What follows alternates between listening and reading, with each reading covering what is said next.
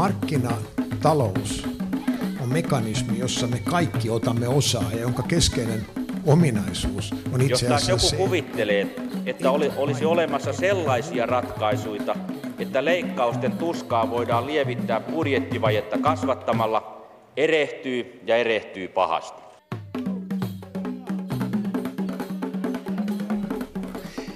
Vielä niitä hiilinieluja humisee tuolla Suomen sydänmailla. Näin alkoi aikoina Yleisradion Metsäradion lähetys, silloin kun siinä oli vielä musiikkia siinä alkutunnarissa. Suomessa on paljon puita, vähän ihmisiä. Meidän hiilidioksidipäästömme, siis meidän suomalaisten, vähenevät, onko voimakkaasti vai vähemmän voimakkaasti, niin se on sitten taas tulkintakysymys, mutta vähenee kuitenkin. Ja noin puolet meidän päästöistämme kuitenkin sitoutuu takaisin luontoon, siis meidän suomalaisten täällä Suomessa. Arvoisat vieraat, onko tämä kokonaistilanne Suomessa ja meillä suomalaisilla hyvä? WWF:n metsäasiantuntija Panu Kunttu. No, päästöjen vähennystahti on riittämätön suhteessa siihen, mitkä Pariisin ilmastotavoitteet on, eli meidän tulisi saada 10 vuodessa päästöt puoleen ja vuoteen 50 mennessä päästöt nollaan, ja nämä nykyiset päästövähennysmäärät ei siihen tule pääsemään, ja samaan aikaan kun metsien lisähakkuut pienentää Suomen metsien hiilinielua, niin se rinnastuu päästöksi, eli kyllä tämä kokonaistilanne on tosi huolestuttava edelleen ja asiaan pitäisi kiinnittää nykyistä enemmän huomiota. Luken tutkimusprofessori Antti Asikainen, mitä mieltä te olette? No, Suomi on niin kuin valtiona pärjännyt tässä päästöjen vähentämiskilpailussa aika hyvin ja nyt nämä EU:n asettamat tavoitteet, 2020 tavoitteet me saavutetaan. Mutta olen tuossa ihan samaa mieltä Panu Kuntun kanssa siitä, että meidän pitää kiristää vielä päästövähennystahtia ja vähentää sekä varsinaisia päästöjä että sitten pitää huolta siitä, että nuo metsien ja ylipäätään maankäyttösektorin hiilinielut pysyvät jatkossakin yllä ja mieluummin kasvavat. No mitä nyt pitäisi tehdä? No tässä kun pohdin ennakkoon tätä asiaa, niin ajattelin, että jos se tiedettäisiin, niin jos tämä olisi yksinkertainen kysymys, niin vastaus olisi jo annettu. Mutta sanoisin sillä tavalla, että koska Suomi on tämmöinen avoin talous ja meillä hyvin suuri osa erityisesti tästä metsäteollisuuden viennistä menee ulkomaille, niin meidän pitäisi kyetä muuttamaan sitä tuotantoa siihen suuntaan, että se tukee näitä ilmastotavoitteita. Ja siellä on pari asiaa, joihin nyt on onneksi jo pystytty panostamaan, eli toinen on tämä kaikkien hyväksymä puurakentamisen lisääminen, mutta sitten meillä aika voimakkaasti tällä hetkellä käännetään metsäteollisuustuotantoa paperin jalostuksesta tuonne selluloosan tuottamiseen tai sellaisen selluloosan tuottamiseen, josta tehdään tekstiilikuitua, ja sitten käännetään myös tuotantoa pakkauskartongin tuottamiseen, eli elintarvikepakkausten ja ylipäätään pakkausteollisuuden tarpeisiin. Ja tämä on ehkä se sit Suomen niin kuin merkittävimpiä ilmastokontribuutioita. Ei niinkään se, mitä tässä kotimaassa tapahtuu, vaan se, että mitä me saamme aikaan tuolla vientimarkkinoilla tällä uusiutuvalla materiaalituotannolla. Mitä meiltä lähtee maailmalle?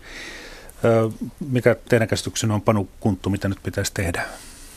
No mitä metsiin tulee, niin kyllä tämä hiilinielukysymys nyt on ensiarvoisen tärkeää. Se on lähtenyt jyrkkään laskuun, ja jos ne Sipilän hallituksen kaavailemat jopa 80 miljoonaa kuutiota vuodessa yltävät hakkuumäärät toteutuu, niin se tarkoittaa hiilinielujen puolittumista, ja se kyllä vesittää kaikki nämä muut päästövähennykset, mitä me saadaan muilla sektoreilla aikaiseksi. Eli mä kääntäisin katseen hiilinielujen vahvistamiseen, eli osittaiset hakkuumäärät tulisi maksimissaan olla semmoista 65, maksimissaan 70 miljoonaa kuutiota vuodessa, eikä sen yli, koska samalla myös sen hiilivaraston kasvu heikkenee, kun nielu pienenee.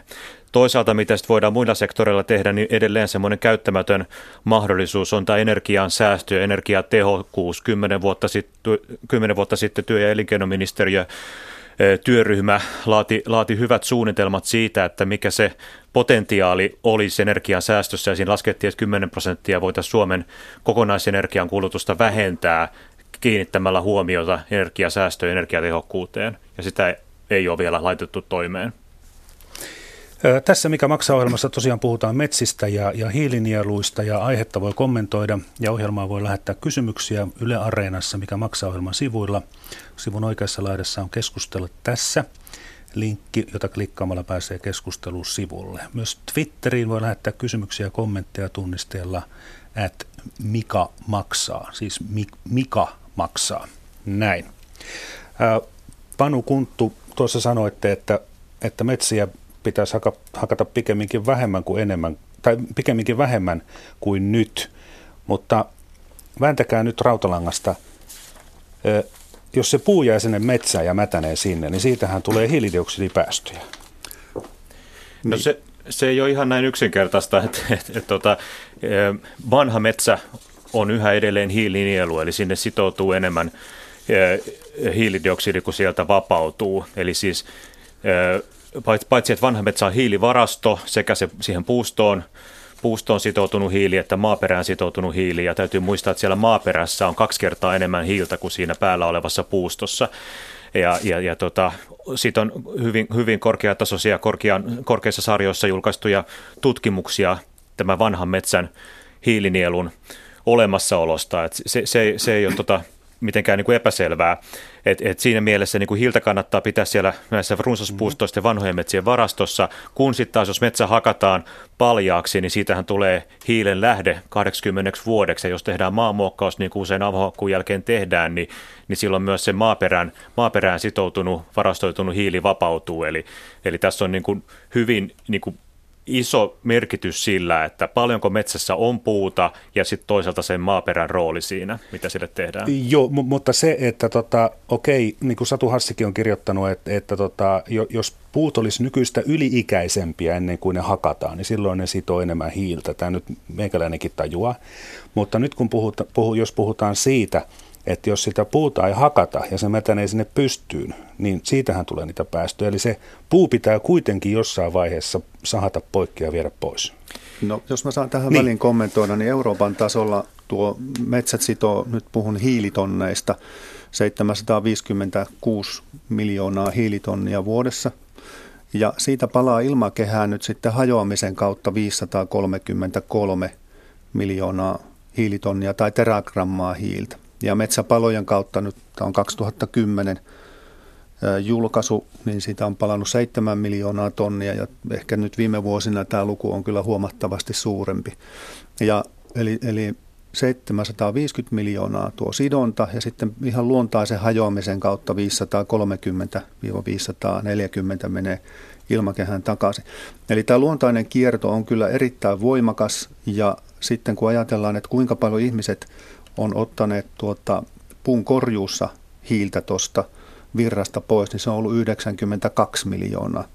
Eli hyvin pieni osa. Että kyllä mä olen kuitenkin sitä mieltä, että joka tapauksessa tämä biogeeninen hiili, niin se kiertää ilmakehän ja sitten tuon metsän väliä koko ajan. Ja nyt on vaan kyse siitä, että kuinka paljon tästä kierrosta voidaan ottaa ihmiskunnan käyttöön, koska sitten tämä vaihtoehtoinen raaka-ainelähde meillä on pääasiassa fossiilinen, ja esimerkiksi tässä Euroopan tasolla niin noin 1 miljardin tonnin päästöt sitten aiheutuu tästä fossiilisen polttoaineen käytöstä tässä tämän julkaisun mukaan.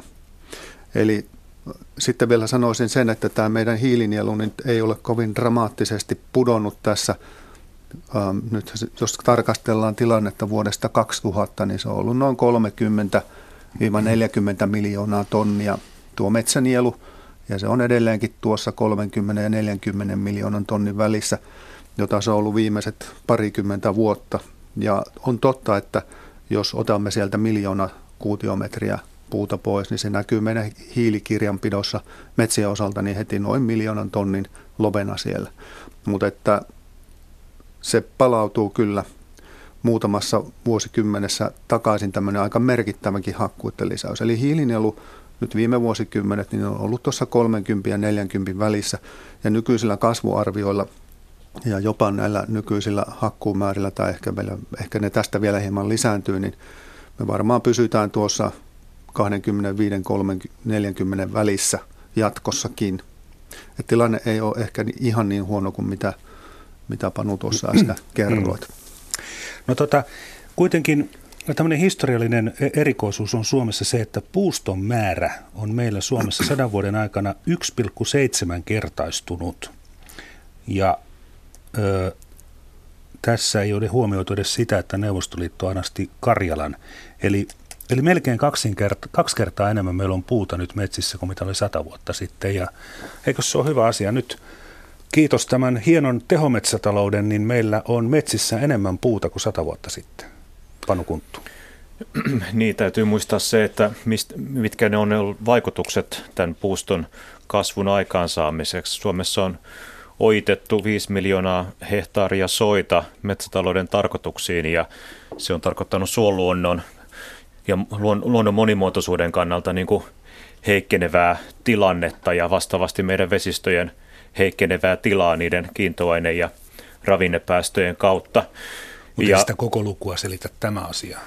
Kyllä, se on ilmastoon Suomessa lämmennyt jo ihmistoiminnan seurauksena 2 astetta ja on arvioitu, että 1/3 tästä puuston lisääntyneestä kasvusta on peräisin tästä ilmaston jo lämmenneestä tilasta ja pidentyneestä kasvukaudesta. Ja sitten tosiaan niin kuin ehkä 1/3 tulisi tästä soiden ojituksista ja 1/3 sitten varmaan tästä niin kuin metsänhoidon, tehometsänhoidon niin kuin saavutuksista, mutta täytyy tosiaan muistaa se, että niin kuin mitkä ne seuraukset on ollut sille ympäristölle, ja tehometsätalous on aiheuttanut suomalaisen metsäluonnon korkean uhanalaisuusasteen sekä lajien että luontotyyppien kohdalla. En ole nyt biologi, mutta tästä on kyllä aika paljon eriäviäkin näkemyksiä. Avohakkualueethan on aivan loistavia biotyyppejä. Siellähän kaiken maailman mönkiäisiä pörräyttää tosi paljon. Tämmöisiäkin... Semmoista propagandaa liikkeellä yksikään... Niin, tehän ette tee propagandaa. WWF tukeutuu tieteelliseen tietoon näissä kysymyksissä.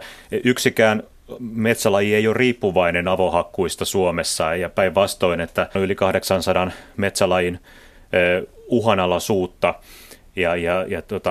Se, mistä Suomessa metsissä on pulaa niin monimuotoisuuden näkökulmasta, on nimenomaan vanhat metsät ja lahopuu.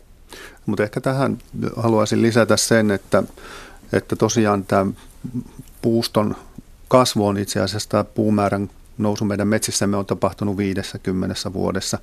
Eli 60-luvun jälkeen niin on tämä 1 miljardin kuutiometrin lisäys puumäärässä tapahtunut. Siihen asti tämä oli aika lailla vakaa sieltä ensimmäiset 50 vuotta. Eli se 70% on tullut todellakin 50 vuodessa.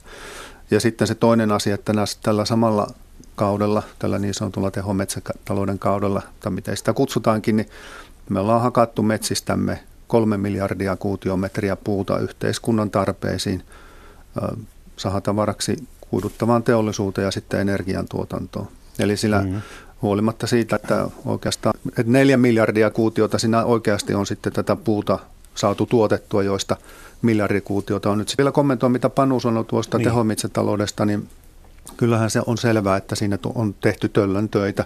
Se on pakko myöntää, koska 60-luvullahan me oltiin tilanteessa, tai tuossa 50-60-luvun kohdalla, että meillä hakattiin 120% kasvusta, eli metsävarat lähtivät luisumaan alaspäin. Ja sitten kun Suomi muutenkin oli aika heikossa taloustilanteessa, niin siinä lähdettiin sitten sekä maatalouden että sitten metsätalouden. Ja siinä on tullut, se on pakko myöntää, tai ei edes pakko, vaan se on ihan selvä tosiasia, että siellä tapahtuu ylilyöntejä. Mutta jos ne yhdistää siihen tilanteeseen, missä Suomessa elettiin 60-luvulla, niin ne virheet tehtiin silloin ja nyt niitä pitää sitten korjata parhaan tiedon valossa. Niin tämmöinen karkeasti sanottuna puolet Suomen soista on ojitettu. Onko siinä ollut taloudellista järkeä? Kasvaako siellä kunnolla se puu? Kyllä, puut kasvaa nyt pääosalla näistä ojitetusta suista erittäin hyvin. Ja mitä on ojitettu valtion tuella? Jos joku kapitalisti olisi ihan omilla rahoilla ojittanut sua, niin olisiko se ikinä saanut korkoa sijoitetulle pääomalle?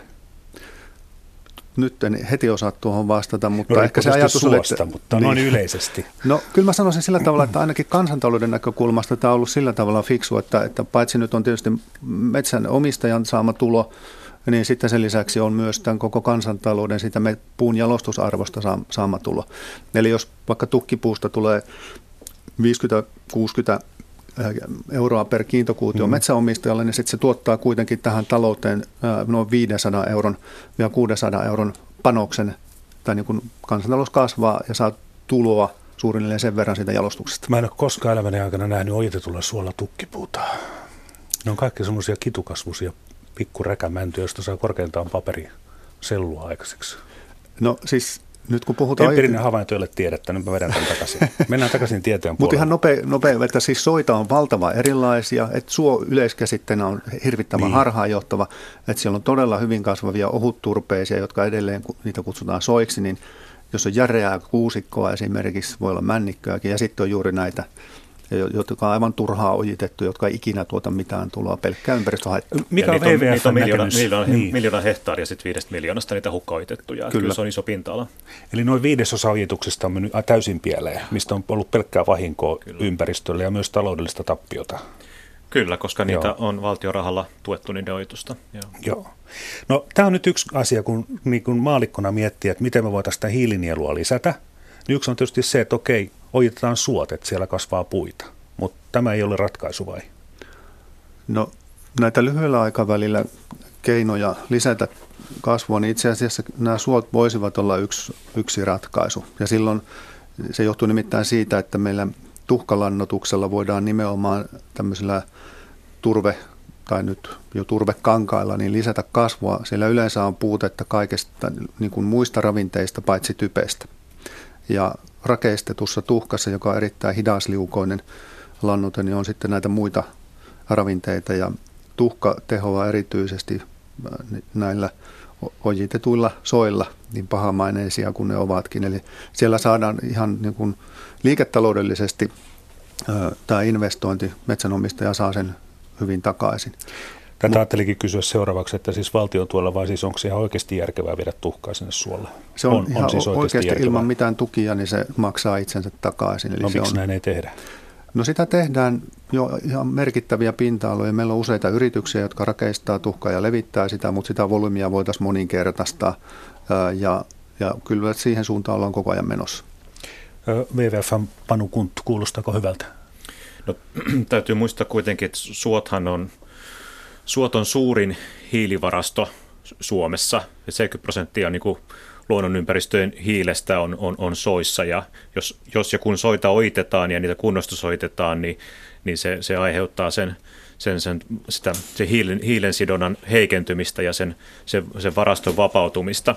Et siinä mielessä tässä ollaan niin hyvin herkkien asioiden äärellä, mutta mikä myös liittyy niin soiden ojittamiseen on tämä vesistökysymys, ja tästä on uusia tuoreita tutkimustuloksia siitä, että kuinka suuri vesistöhaittaa, vesistökuorma näiltä ojitetulta soilta tulee, ja sitä ongelmaa ei pystytty taklaamaan. Että kyllä niin kuin pistäisin aika vahvaa sordinoa päällä näissä soiden ojituksissa, koska niistä aiheutuu niin monen tyyppistä ympäristöhaittaa.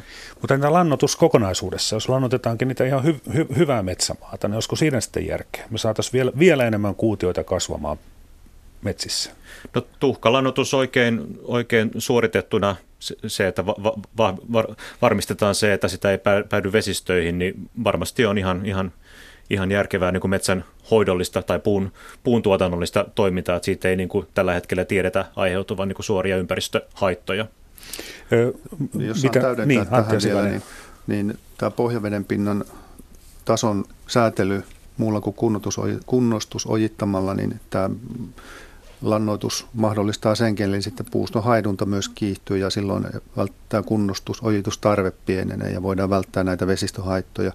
Sitten kivennäismaiden lannoitus, niin siellä pitäisi käyttää typpilannoitteita. Siellä meidän pitää kuitenkin ottaa huomioon juuri tämä Panun mainitsema huuhtomaa-asia, eli sitten pitäisi olla hidasliukoisia lannoitteita, ja nyt sitten selvitellään sitä, että missä määrin näitä lannoituksia voitaisiin tehdä. Mutta Ruotsissa esimerkiksi niin erityisesti metsäfirmat käyttää tätä keinoa, että saadaan puuntuotantoa ylös ja myös sitten hiilen sidontaa nostettua. Mutta sitten nostaisin vielä sen, että kyllä meillä tärkeimpiä asioita on se, että metsät pyrittäisiin kasvattamaan täysitiheinä, ja silloin kun uudistamisen aika on, niin ne uudistettaisiin mahdollisimman nopeasti, jotta tämä käytettävissä oleva metsäpinta-ala käyttäisi nämä kasvutekijät, auringonvalon, veden ja sen kasvutilan mahdollisimman hyvin, jolloin sitten saataisiin niin kuin paras hiilen sidonta koko tällä metsäpinta-alalla käyttöön. Tämä on talousohjelma Mikä maksaa, Yle Radio 1. Puhumme hiilinieluista ja puun metsäteollisuudesta. Haasteltavina ovat WWF:stä metsäasiantuntija tohtori Panu Kunttu ja Lukesta eli Luonnonvarakeskuksesta tutkimusprofessori Antti Asikainen, joka on myös ilmastopaneelin jäsen. Nyt mennään tästä metsälannoituksesta sitten yhteen asiaan, mitä maallikko ajattelee, kun puhutaan, että miten saataisiin hiilinielua suuremmaksi. Meillä on paljon tämmöisiä joutomaita. Tai, no joo, ei mennä tähän tieteelliseen määritelmään. Tarkoitan siis semmoisia metsämaita, jotka niin kuin kasvaa huonosti. Okei, Jäkälälläkin on oma arvonsa ja niin poispäin, mutta semmoisia hyviä karuja maita, mutta sen lisäksi on myös semmoisia, mitä maallikko kutsuu joutomaaksi, joka on maaperältään ihan ok, mutta sitä ei vaan hoideta. Että siellä lähinnä vaan kasvaa jotain pajua ja mätäneen sinne, niin onko meillä potentiaalia Suomessa niin kuin saada alueita enemmän kunnollisiksi metsiksi?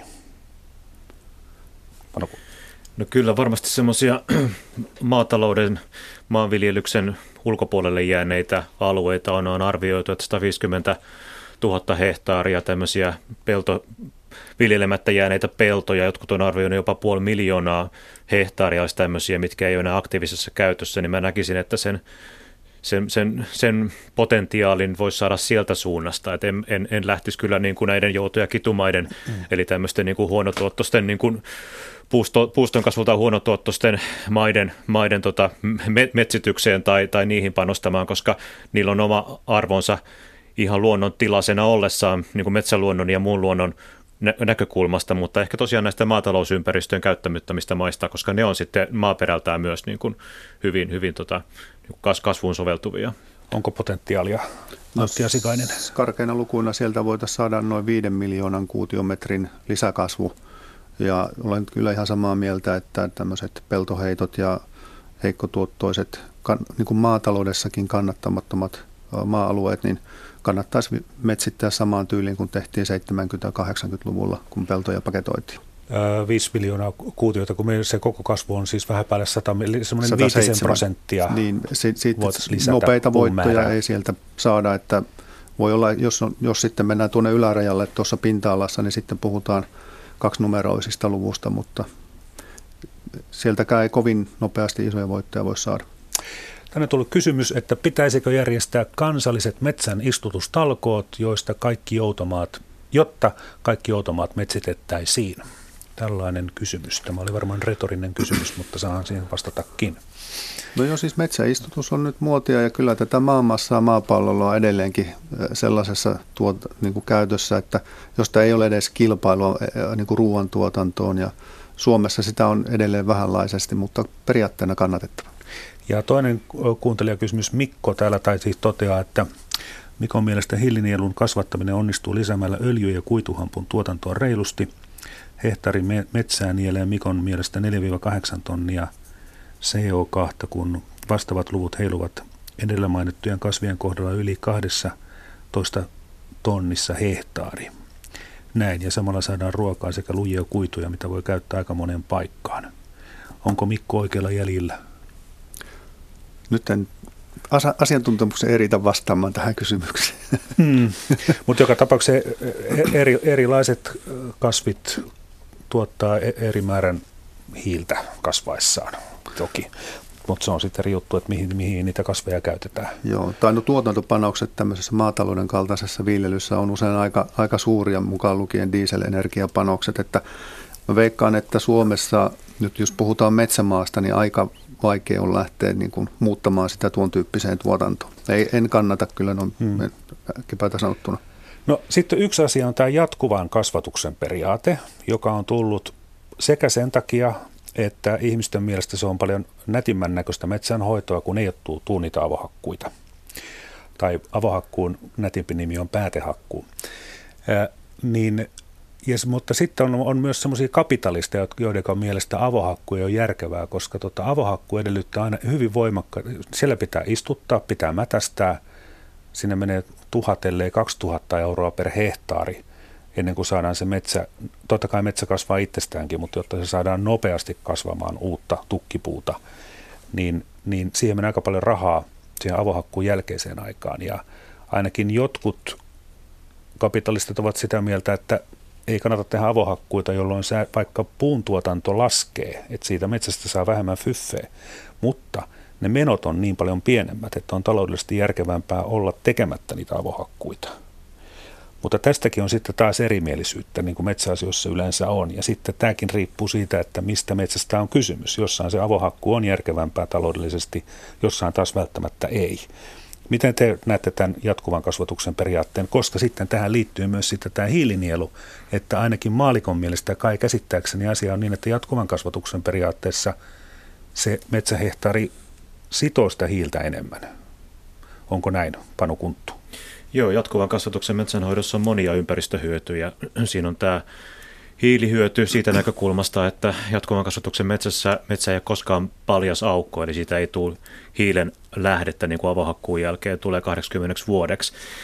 Siinä se hiilensidonta jatkuu ja ennen kaikkea se maaperähiilivarasto, joka tosiaan on suurempi kuin se puuston hiilivarasto, niin se maaperähiilivarasto säilyy.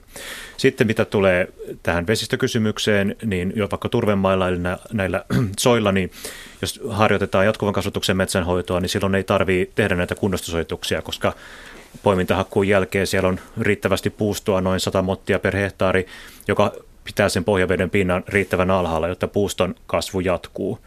Sitten on monimuotoisuuskysymys. Suomalainen metsäluontohan on tietysti tuhansien vuosien kuluessa niin kuin sopeutunut tämmöiseen niin kuin jatkuvaan puustopeitteisyyteen, eli monet linnut, vaikka kuukkeli esimerkkinä, niin vaatii semmoista puustopeitteisyyttä, jotta se pääsee liikkumaan ja löytää sieltä pesä- ja ruokailupaikkoja. Ja sitten maanomistajan tai metsänomistajan niin kuin talouden kannalta siinä on just tämä kuvaamas tilanne, eli nämä noin 2000 euroa hehtaari, mitkä nämä metsän uudistamisen kustannukset on, niin ne jää suurelta osin pois ja poimintahakkuissa keskitytään nimenomaan näihin tukkipuihin, josta se hinta on 3-4-kertainen verrattuna kuitupuuhun ja metsä uudistuu sitten luontaisesti. Ja mihin se sopii niin kuin useimpiin metsätyyppeihin. Männikössä se tehdään niin kuin tämmöisenä ylispuukasvatuksena, eli tämmöisenä tiheänä siemenpuuasentona ja kuusikoissa tehdään tämmöisenä eri-ikäiskasvatuksena, eli puusto on tiheämpää ja sitten tehdään poimintahakkuita ja alikasvu syntyy luontaisesti. Eli tässä on niin kuin paljon mahdollisuuksia, paljon käyttämättömiä mahdollisuuksia ympäristön kannalta ja metsänomistajan talouden kannalta, koska tässä on niin kuin, se oli pitkään vuosikymmeniä niin kuin Suomessa kielletty ja hyvin niin kuin tarkkaan niin kuin rajattua ja nyt sitten 5 vuotta, mitä se on ollut sallittu, niin tässä on metsänomistajat osoittanut suurta kiinnostusta sitä kohtaan. 80% metsänomistajista on kiinnostuneita tästä menetelmästä. Näin totesi Panu Kunttu WWF:stä. Miten tutkimusprofessori Antti Asikainen Lukesta, onko tämä jatkuva kasvatus järkevää? No ehkä mä nyt sitten kun Panu luetteli näitä potentiaalisia positiivisia asioita, niin muutamia varauksia. Ja ensimmäinen on ehkä se, että tuo hiilensidonnan kannalta niin ratkaisevaa ei ole sinänsä se metsän kasvatusmenetelmä, vaan se, että kuinka hyvin se käyttää ne kasvupaikan kasvutekijät hyväkseen yli kiertoajan. Ja kriittinen vaihe tässä jatkuvassa kasvatuksessa on juuri tämä uudistaminen, jolloin joudutaan melko harvaksi vetämään se puusto, jotta sinne syntyy se uusi taimiaines. Ja silloin, mikäli tämä uudistuminen ei tapahdu ja tulee viivettä siinä ennen kuin sinne tulee se täystiheä metsä, niin me menetetään siinä varsin paljon hiilensidontaa. Ja tämä on se haaste tässä jatkuvassa kasvatuksessa. Mutta sitten jos me pidetään se jatkuvasti niin kuin korkeana se puustopääoma, niin näissä ei ole kovin suuria eroja niin kuin sen hiilensidonnan näkökulmasta, mutta silloin erityisesti korostuu tämä uudistamisen vaikeus. Ja tämä suosii varjopuulajia nimenomaan kuusta, jota meillä on muutenkin liikaa. Ja sitten meillä on se ongelma, että kuusi on kaikkein heikoimmin muuttuvaa ilmastoa sietävä puulaji sen pinnallisen juuriston vuoksi, ja josta aiheutuu myrskytuhoriskit ja sitten kuivuusriskit. Ja nyt esimerkkinä tällä hetkellä Keski-Euroopassa on muutaman 10 miljoonan kuutiometriä kuollut pystyyn kuusikkoa Tsekissä juuri näiden ja kuusikoita juuri tämmöisen kuivuusjakson kautta. Mm-hmm. Ja sitten niin kuin sanoit tuossa, niin paras taloudellinen lopputulos saadaan melko pienellä puustopääomalla, niin kun katsotaan tätä pääoman tuottoprosenttia. Ja se on niin kuin sijoittajan kannalta nopeaa rahan ulosmittausta, mutta silloin se johtaa yleensä aika pieneen puustopääomaan. Tässä kuuntelijanimimerkki Aika ajatella kysyy, että saadaanko jatkuvalla kasvatuksella tuotettua järeitä mäntyjä? No joo, siis tämä puun laatukysymys on yksi näkökulma ja Luonnonvarakeskuksen tutkijat on todennut, että tämä männyn ylispuukasvatus tuottaa nimenomaan tämmöistä hyvälaatuista mäntyä, mikä sitten on kysyttyä sitten sahateollisuudessa tai tämmöisessä puusepän teollisuudessa, että siinä on niin kuin hyvät mahdollisuudet nimenomaan männyn kohdalla tämmöiseen huippulaatuiseen puuainekseen. Joo, pitää paikkansa, mutta siis korostan sitä, että nyt erityisesti kun männystä puhutaan ja sitä uudistamisvaiheesta, niin tämä, ne on hyvin samantyyppisiä sekä tämä niin sanottu siemenpuuasento, johon vähän tuossa viittasit, jossa on jätetty siemenpuita, jotka tuottaa sen uuden puusukupolven, ja nyt on lähinnä kyse siitä, että no paljonko niitä siemenpuita on, että ruvetaan puhumaan siitä, että siellä on ylispuukasvatus. Eli nämä menetelmät sitten käytännössä näyttää tuolla käytännön kentällä menevän jonkin verran jo päällekkäänkin. Nyt mä peruuttaisin pikkasen tuohon, mitä sanoit Antti Asikainen. Ymmärsinkö oikein, että kun tehdään avohakku, okei, siitä olemme yksimielisiä, siinä on avohakkuun jälkeen siellä on tosi vähän hiilinielua, koska siellä on niitä parikymmentäsenttisiä taimia ja sitten hirveästi heinää ja mätäneviä risuja. Tämän nyt ymmärtää jokainen, jes. Mutta onko sitten niin, että jos ajatellaan sitä koko kiertoaikaa, 70, 80 tai Pohjois-Suomessa 100 vuotta, niin oliko se nyt sillä tavalla, että siinä tehometsätaloudessa, missä vedetään, tehdään niitä avohakkuita, niin sen koko kiertoajan aikana siellä on enemmän hiiltä kuin tämän jatkuvan kasvatuksen metsässä? No nyt Luonnonvarakeskuksessa tehty yhteenveto niin näyttäisi siltä, ja on useita niin kuin pohjoismaisiakin yhteenvetoja, joissa yli kiertoajan tuo puustopääoma ja hiilen sidonta jäisi jatkuvassa kasvatuksessa pienemmäksi.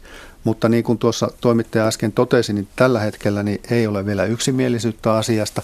Tämä on jonkun verran uusi menetelmä, tai siis vanha menetelmä, mutta josta on paljon variaatioita, joten tätä ei yksiselitteisesti ei voi sanoa, että kumpi on hiilen sidonnan näkökulmasta parempi. Mutta WWF:n mielestä se jatkuva kasvatus olisi parempi. Niin, tuossa on professori Mikka Mönkkönen ja Timo Pukkala tutkimuksia just tästä edellä kuvaamasta niin kuin mekanismista, mikä niin kuin osoittaisi sen hiilitaseen positiivisemmaksi. Ja nimenomaan tämä maaperä-hiilivarastokysymys on minusta se olennainen, mikä ehkä saattaa jäädä jossain tutkimuksissa sitten vähempää valoon. Joo, hei, avataan tämä asia. Todella siis maalikko harvemmin ymmärtää sitä asiaa, että kun puhutaan metsässä olevasta puusta, niin me puhutaan yleensä vain siitä, mikä on sitä kannosta ylöspäin. Mutta siellä maan alla on ihan valtavasti sitä puumassaa, jota juuriksi kutsutaan.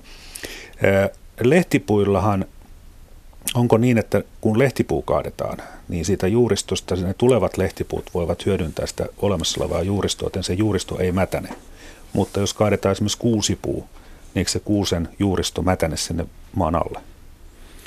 No hiljakseen, mutta se nyt on aika hyvin hidas prosessi ylipäätään sen niin kuin järeen kuolleen puun niin kuin lahoaminen, niin siinähän voi mennä 100 vuottakin ennen kuin se on niin kuin tuoreesta kaatuneesta puusta sitten lahonnut niin kuin takaisin sinne maaperään, että se hiili vapautuu näistä pikkuhiljaa näistä kuolleista järeistä puukappaleista. Kysymys tästä, että kun nyt on tapana, että niitä kantoja revitään irti sieltä metsästä. Okei, siinä voi olla sekin syy, että esimerkiksi kuusen kantoja kannattaa repiä irti, että jos siellä on jotain tämmöisiä pöpöjä, niin sitten pöpöt eivät jatka elämää, että se on tämmöinen lainausmerkeissä lääketieteellinen operaatio, mutta nähtävästi myös taloudellisesti järkevä ainakin hyvien teitten varsilla, mutta onko siinä järkeä, että niitä kantoja revitään? No ensinnäkin sanoisin tästä metsämaan hiilivarastosta, että meillä ei ole vielä riittävästi tieteellistä näyttöä, että se muodostuisi jatkuvassa kasvatuksessa pitkällä aikavälillä sen paremmaksi kuin tässä uudistushakkuisiin perustuvassa kasvatuksessa. Kantojen nosto on siihen asetettiin aika isoja niin kuin toiveita Suomessa. Sen määrät on nyt pienentyneet useita vuosia pelkästään jo taloudellisista syistä. Ja siellä on niin kuin polttoaineen laatua, jos ajatellaan, niin siinäkin on jonkin verran ongelmia. Mutta se on edelleenkin aika hyvä polttoaine siinä mielessä, että se säilyy hyvin ja sitä voidaan käyttää säätöpolttoaineena kovien pakkasten aikaan, koska siinä on suuret uuteainepitoisuudet. Mutta että vastaisin, että siinä ei ole, odotukset oli paljon suuremmat kuin mitä on nyt sitten toteuma ollut, enkä usko, että kantojen energiakäyttö kasvaa meillä tästä yhtään eteenpäin. Onko kantojen repimisessä ja polttamisessa järkeä? No ei siinä ole järkeä kyllä, niin kuin jos ajattelee ilmastotavoitteidenkin saavuttamista, että tosiaan kun kantoja revitään, niin sitä maaperän hiilivarastoa sieltä purkautuu. Ja monet polttolaitokset on kertonutkin, että kannot ei ole mitenkään niin kuin kiitollista poltettavaa, koska siellä on niin paljon sitä hiekkaa ja kiveä joukossa, että kyllä mä uskon, että se tulee entisestään vähenemään, mutta sitä tulisi muistaa ihan niin kuin rajata myös niin kuin näiden metsänhoitokäytäntöiden ulkopuolelle, koska siitä on monen tyyppistä haittaa sitten ympäristölle laajemminkin. Ajattelee ihan niin kuin lahopuuriippuvaisia lajeja, mitkä löytää sen viimeisen niin kuin pelastusrenkaansa käsitellystä metsästä, sitä järeistä kannosta. Niin teitä on ruotsalaisia tutkimuksia, miten sitä pystyy sitten tietyt metsälajit hyödyntämään niin kuin tämmöisenä lahopuuresurssina jätettäessä kantoon, että mä pitäisin sitä niin kuin enemmän tulevaisuudessa niin kuin poikkeuksena kuin sääntönä. Ehkä Panu Kunttu, miten Antti Asikainen? No meillähän kannoista jää metsään niin yli 90%, eli kyllä siellä sitä lisääntymismateriaalia on edelleenkin. Ja sitten semmoinen mielenkiintoinen tutkimus tulos 70-luvulla, kun kantoja nostettiin siksi, että meiltä tosiaan oli kuitupuu loppumassa, niin ne koealat sitten tutkittiin myöhemmin, että miten se vaikutti kasvuun, niin itse asiassa oli käynyt niin, että ne koealat, joista kannot oli nostettu, niin siellä puu on kasvanut paremmin. Todennäköisesti johtuu juuri tästä maanmuokkausvaikutuksesta, mutta että kokonaishiilitaseen osalta niin en lähtisi ainakaan sanomaan, että kantojen nosto johtaisi huonompaan tulokseen. Että toisenkin suuntaisia empiirisiä kokeita on ollut, mutta niin kuin korostaisin sitä, että se on todella marginaalinen niin kuin puun käyttömuoto, enkä usko, että se lisääntyy niin kuin näistä taloussyistä ja monista muista syistä. Eli tässä isossa kuvassa sillä ei nyt oikeastaan mitään väliä, mitä niille kannalle tapahtuu. Niin, kyllä se vähän näin on. Okei. Sitten kuuntelija kysyy täällä, eikö Suomella ole varaa molempiin, sekä vanhoihin metsiin lahopuineen että tehokkaisiin puuntuotantometsiin? Panu Kunttu. No kyllä mä näen, että pystytään yhteensovittamaan riittävän laaja, alueellisesti kattava ja toisiinsa hyvin kytkeytynyt suojelualueverkosto myös Etelä-Suomeen. Etelä-Suomessahan on suojeltu alle 3% metsistä. Ja koko Suomessa tämmöisiä runsaspuustoisia metsämaametsiä on suojeltu pysyvästi metsätalouden ulkopuolelle 6%. Niitä lukemia tulisi pyrkiä kasvattamaan nopeasti, koska metsäluonnon tila on niin kriittinen, mutta samaan aikaan vaikka suojelua pystyttäisiin nopeasti lisäämään, niin suurin osa suomalaisista metsistä jäisi talousmetsiksi ja siellä tämmöinen ympäristövastuullinen metsänhoito yhdistettynä jatkuvaan kasvatukseen ja luonnonhoidon toimenpiteisiin, niin pystyisi tuottamaan sitä arvonlisää sitten myös niin kuin metsäteollisuudessa. Kuuntelija Ville huomauttaa, että Suomen osuus kasvihuonepäästöistä on todella pieni ja osuus pienenee koko ajan.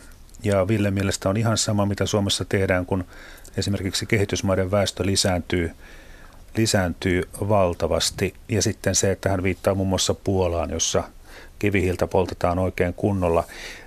Nyt täytyy, jatkan kohta, mutta Antti Asikainen puhuu tähän väliin.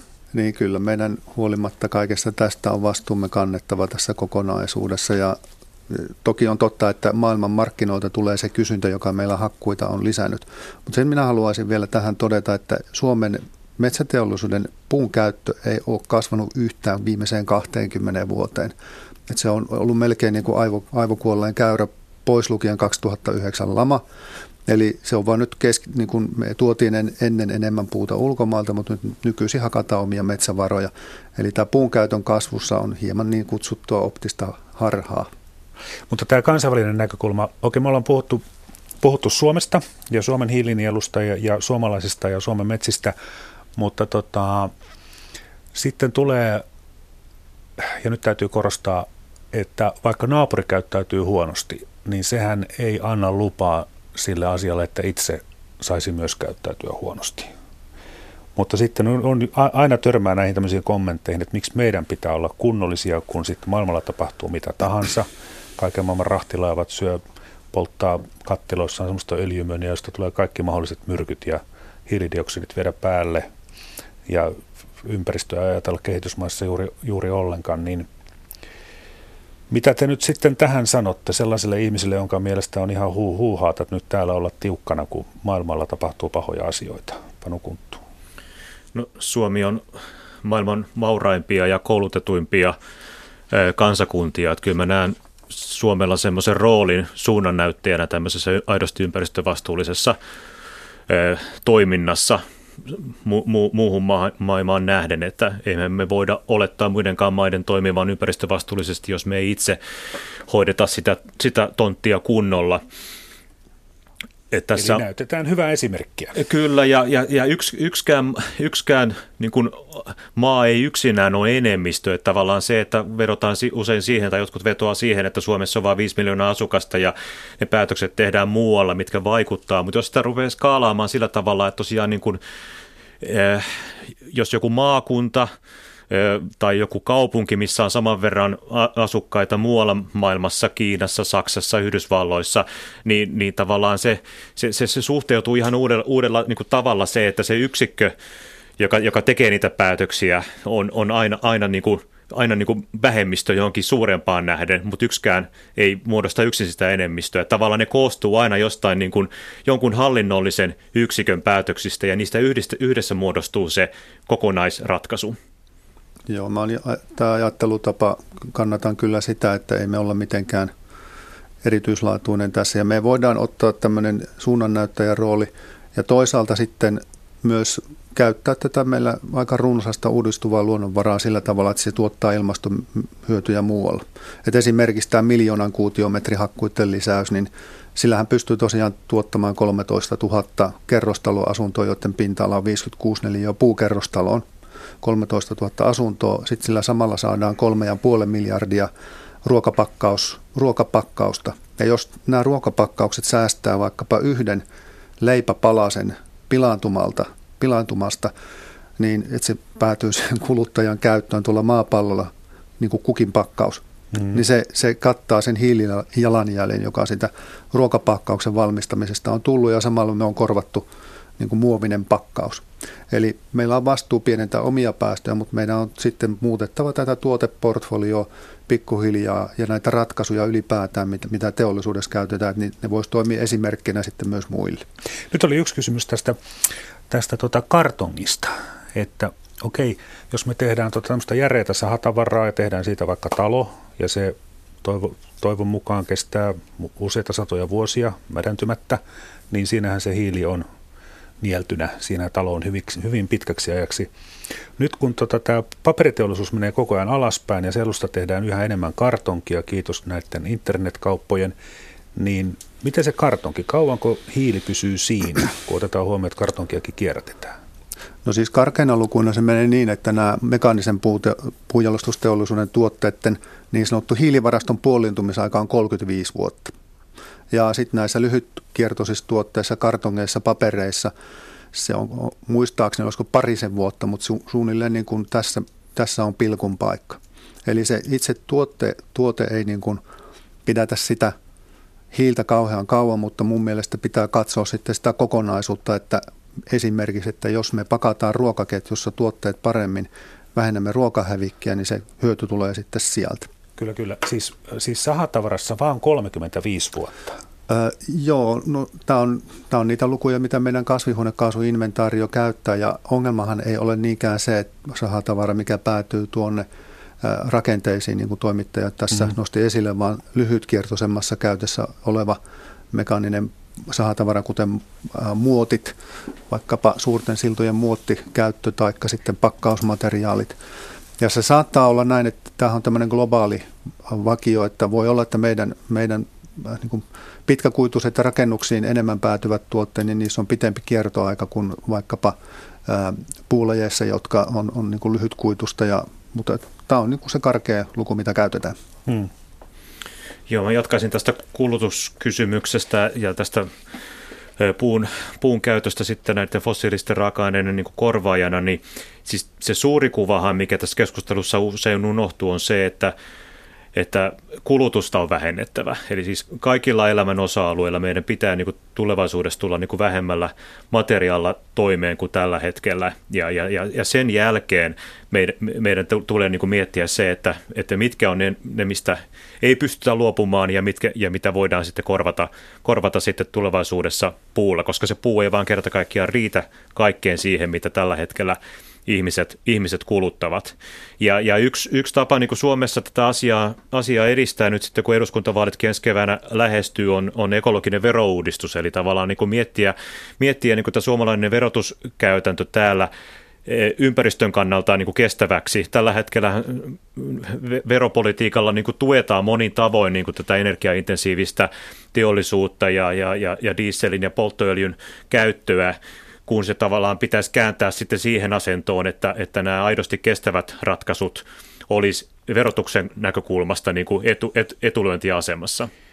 No siis nyt tämä metsäteollisuuden energiaverot, niin sehän meni sillä tavalla, että kun aluksi ei verotettu energiaa ollenkaan, mutta sitten kun ruvettiin energiaa verottaa, niin, ja nyt sitä annetaan sitä takaisin metsäteollisuudelle. Nyt metsäteollisuudelle annetaan semmoista, mikä on siltä oikeastaan varastettu aikaisemmin, että tämä nyt on vähän tämmöinen ympyrää kulkeva ajatusjuttu. Tarkoitin siis sitä, että energiaverotuksen ideahan on se, että kotitaloudet maksaa sitä energiaveroa, eikä teollisuus. Koska jos teollisuus joutuisi maksamaan sitä, niin meillä ei olisi kohta työpaikkoja eikä elintasoa. Niin, kun ajattelee, että UPM ja Stora Enso tekee miljarditulosta ja tavallaan se, että mikä näiden, näiden verohelpotusten, verotukien osuus on siitä heidän tässä tuloksessa, niin tavallaan se ei mitenkään muuttaa sitä heidän kokonaiskuvaansa, vaan se antaisi sitten yhteiskunnalle parempaa selkänojaa ja kehittämismahdollisuuksia tämän ekologisen verouudistuksen näkökulmasta. No ehkä vielä tähän sanoisin, tuon kollega Ali Harlin VTT:ltä sanoi, että tähän tuoteportfolion uudistamiseen tarvitaan rahasampo, että saadaan metsäpuolen tehokkuutta nostettua, uusia tuotteita, ja hän sitten totesi, että tämä rahasampo on metsäteollisuus, niin mä oon kyllä Panun kanssa siitä samaa mieltä, että tämä on niin hyvin menestyvä teollisuuden sektori, että se kykenee jo itsekin tuottamaan uusia tuotteita. Sitten vielä sellainen asia, että sinänsä tämä metsäteollisuuden päästöt tai fossiilisten polttoaineiden kulutus, sehän on leikkaantunut muistaakseni noin 70% vuoden 1991 jälkeen. Eli ne tuottaa kyllä nykyisin lähes kaiken mahdollisen energian näistä jäteliemistä, ja sen lisäksi on sitten kyetty sitä energiaa, tai entistä suurempi osa siitä biomassasta päätyy nyt tuotteisiin eikä energiantuotantoon. Eli resurssitehokkuutta kiristämällä niin voidaan huomattavasti parantaa vielä tätä raaka-aineen käyttöä ja tuoda sitten yhteiskunnalle vaikka sitä uusiutuvaa energiaa, joka jää tältä meidän metsäteollisuudelta yli. Puhutaan rahasta, se sopii tällaisen talousohjelmaan. Kuulija kysyy, että nimimerkki aika ajatella, maksetaanko hiilinieluista riittävästi niiden omistajille? Sakotetaanko vastaavasti hiilen päästämisestä? Eli ovatko kannusteet jo kunnossa vai voisiko niitä parantaa? Tällainen kysymys. No tällä hetkellähän harkitaan Suomessakin tämmöisiä hiilikannustimia vaikkapa metsänomistajille. Tällä hetkellähän tästä hiilen varastoinnista maksetaan nimenomaan sinne alkutuottajalle, mutta käytännössä ei makseta juuri mitään. Ja itse kuitenkin olen sitä mieltä, että suuntaisin nämä tuet, valtion tuet tähän hyvään metsänhoitoon ja tämän bruttohiilinielun eli tämän metsien kasvun kestävään nostamiseen mieluummin kuin että maksetaan siitä, mitä jo ikään kuin itsestään tapahtuu. Mehän puhuttiin tässä jo rahasta se, että mikä on esimerkiksi metsäteollisuuden verotus. Pitäisikö se maksaa enemmän yhteiskunnalle vai päinvastoin? Sitten on puhuttu tästä hiilinielusta, että okei, jos meillä esimerkiksi metsissä kasvatettaisiin yli-ikäistä tukkipuuta, ja jos se vähentäisi sitten sen maanomistajan saamaa tuloa, niin silloinhan siinä nyt taas maanomistaja kärsii siinä tilanteessa. Eli kun me tehdään jotain päätöksiä, oli ne mitä tahansa, niin aina joku maksaa ja joku hyötyy taloudellisesti. Niin, no tämä nyt ei ole varsinaisesti mikään kysymys, mutta ollaan herkkien asioiden äärellä. Joo, ja tähän tukipolitiikkaan liittyen se näkökulma vielä, että paitsi näitä ympäristöllä haitallisia tukia nyt kaiken kaikkiaan on se jotain 3-4 miljardia euroa vuodessa, niin metsätaloustukiahan myönnetään 6–80 miljoonaa euroa vuodessa, ja siellä on myös näitä ympäristölle haitallisia tukielementtejä liittyen tähän kunnostusoitukseen ja uusien metsäautoteiden rakentamiseen, että WWF on esittänyt, että nämä kaksi tukielementtiä sieltä jatkossa poistettaisiin, kun tätä palettia ollaan miettimässä uusiksi, ja sen sijaan niin kuin tämä luonnonhoidon ja ennallistamisen näkökulma tulisi olla vahvemmin mukana, koska ne on tämmöisiä niin kuin markkinattomia hyötyjä, mistä kuitenkin paitsi monimuotoisuus, niin myös yhteiskunta hyötyy, ja tämä hiilen sidonnan tai ehkä ennemminkin hiilen varastoinnin tukeminen voisi olla yksi uusi avaus. Mä sanoisin tähän, että metsäautoteistä, niin no joo, olen samaa mieltä, että ehkä me kauheasti tarvitaan enää niitä lisää tähän maahan, mutta tämä olemassa oleva tieverkko on hyvä pitää kunnossa. Mutta sitten tuo järeämmät tukit, ja niin kuin pidemmälle kasvatettava tukki, niin itse asiassa tärkein laatuominaisuus tukissa on sen järeys sahateollisuuden tuloksen kannalta. Eli se pitäisi heijastua hinnassa per kuutio, mitä maksetaan, kun saanto paranee. Sitten saadaan yksinkertaisesti suurempi prosentti sahatavaraa. Ja tämä hoitaa sitten paremmin kuin joku tuki. Hmm. Kyllä, kyllä. Tämä on Mikä maksaa -ohjelma, Yle Radio 1 talousohjelma. Olemme puhuneet hiilinieluista ja siitä, että ja Suomessa se tarkoittaa käytännössä siis puutavaraa, että kuinka paljon hiiltä voidaan sitoa ja ideoita siitä, että miten voisimme hiiltä enemmän tulevaisuudessa sitoa. Niitä on tässä käsitelty, ja myös sitä, että miten voisimme niitä hiilipäästöjä jatkossa päästää vähemmän kuin mitä on nyt. Mutta semmoisena niin kuin kokonaisuutena, niin onko teillä hyvät vai huonot fiilikset, kun tässä olisi tosiaan tämä, että 10 vuoden kuluessa pitäisi puolittaa 50 vuodessa päästä nollaan, niin. Onko valoisa tunnelma, että näin tulee tapahtumaan, Panu Kunttu? Tässä on tosi huolestuttavia signaaleja ilmassa sekä ilmastonäkökulmasta että tuore raportti myös niin kuin ihan lajien niin kuin vähenemisen ja yksilömäärien vähentymisen niin kuin näkökulmasta, että meillä on nyt vahva ajuri olemassa, meillä on välttämätön tarve muutokseen, ja mä näen tämän tämmöisenä niin kuin päätöstenteona aikana, jolla me määritetään tämä tulevaisuus tälle planeetalle. Päätökset pystytään varmaankin tekemään nopeasti, mutta meillä tämä hidastava tekijä on energiainvestointien, se infrastruktuurien investointien hitaus. Ja sen takia mä olen hiukan ehkä pessimistinen, mutta semmoiset niin kuin päätökset varmaankin oikeaan suuntaan nyt kyetään tekemään, mutta se hitaus tulee sieltä investoinneista. Ja Mikä maksaa -ohjelmassa tähän loppuun sitten viikon talousvinkit. Viikon talousvinkki, tutkimusprofessori Antti Asikainen. No, tässä on aina hyvä siteerata Sauli Niinistöä, joka jossakin yhteydessä sanoi, että meillä pitäisi olla malttia vaurastua, ja nyt kun nämä korot tuntuvat lopultakin ehkä olevan nousussa, niin ei ainakaan velkavivulla pidä lähteä ainakaan omaa talouttaan elvittämään, vaan suusäkkiä myöten. Suusäkkiä myöten. Entä Panu Kunttu? No, metsänomistajille vinkkinä kyllä kehottaisin tutustumaan ja pyytämään metsäneuvojalta opastusta tähän jatkuvan kasvatuksen menetelmään, koska se on monissa tapauksissa metsänomistajan kannalta taloudellisempi menetelmä kuin tämä jaksollinen viljelymetsätalous. Se on iso kysymys metsänomistajille mietittäväksi, ja katsotaan nyt, miten tässä käy ja mitä tietoa saadaan, mutta kiitoksia. Tässä oli Mikä maksaa -ohjelma.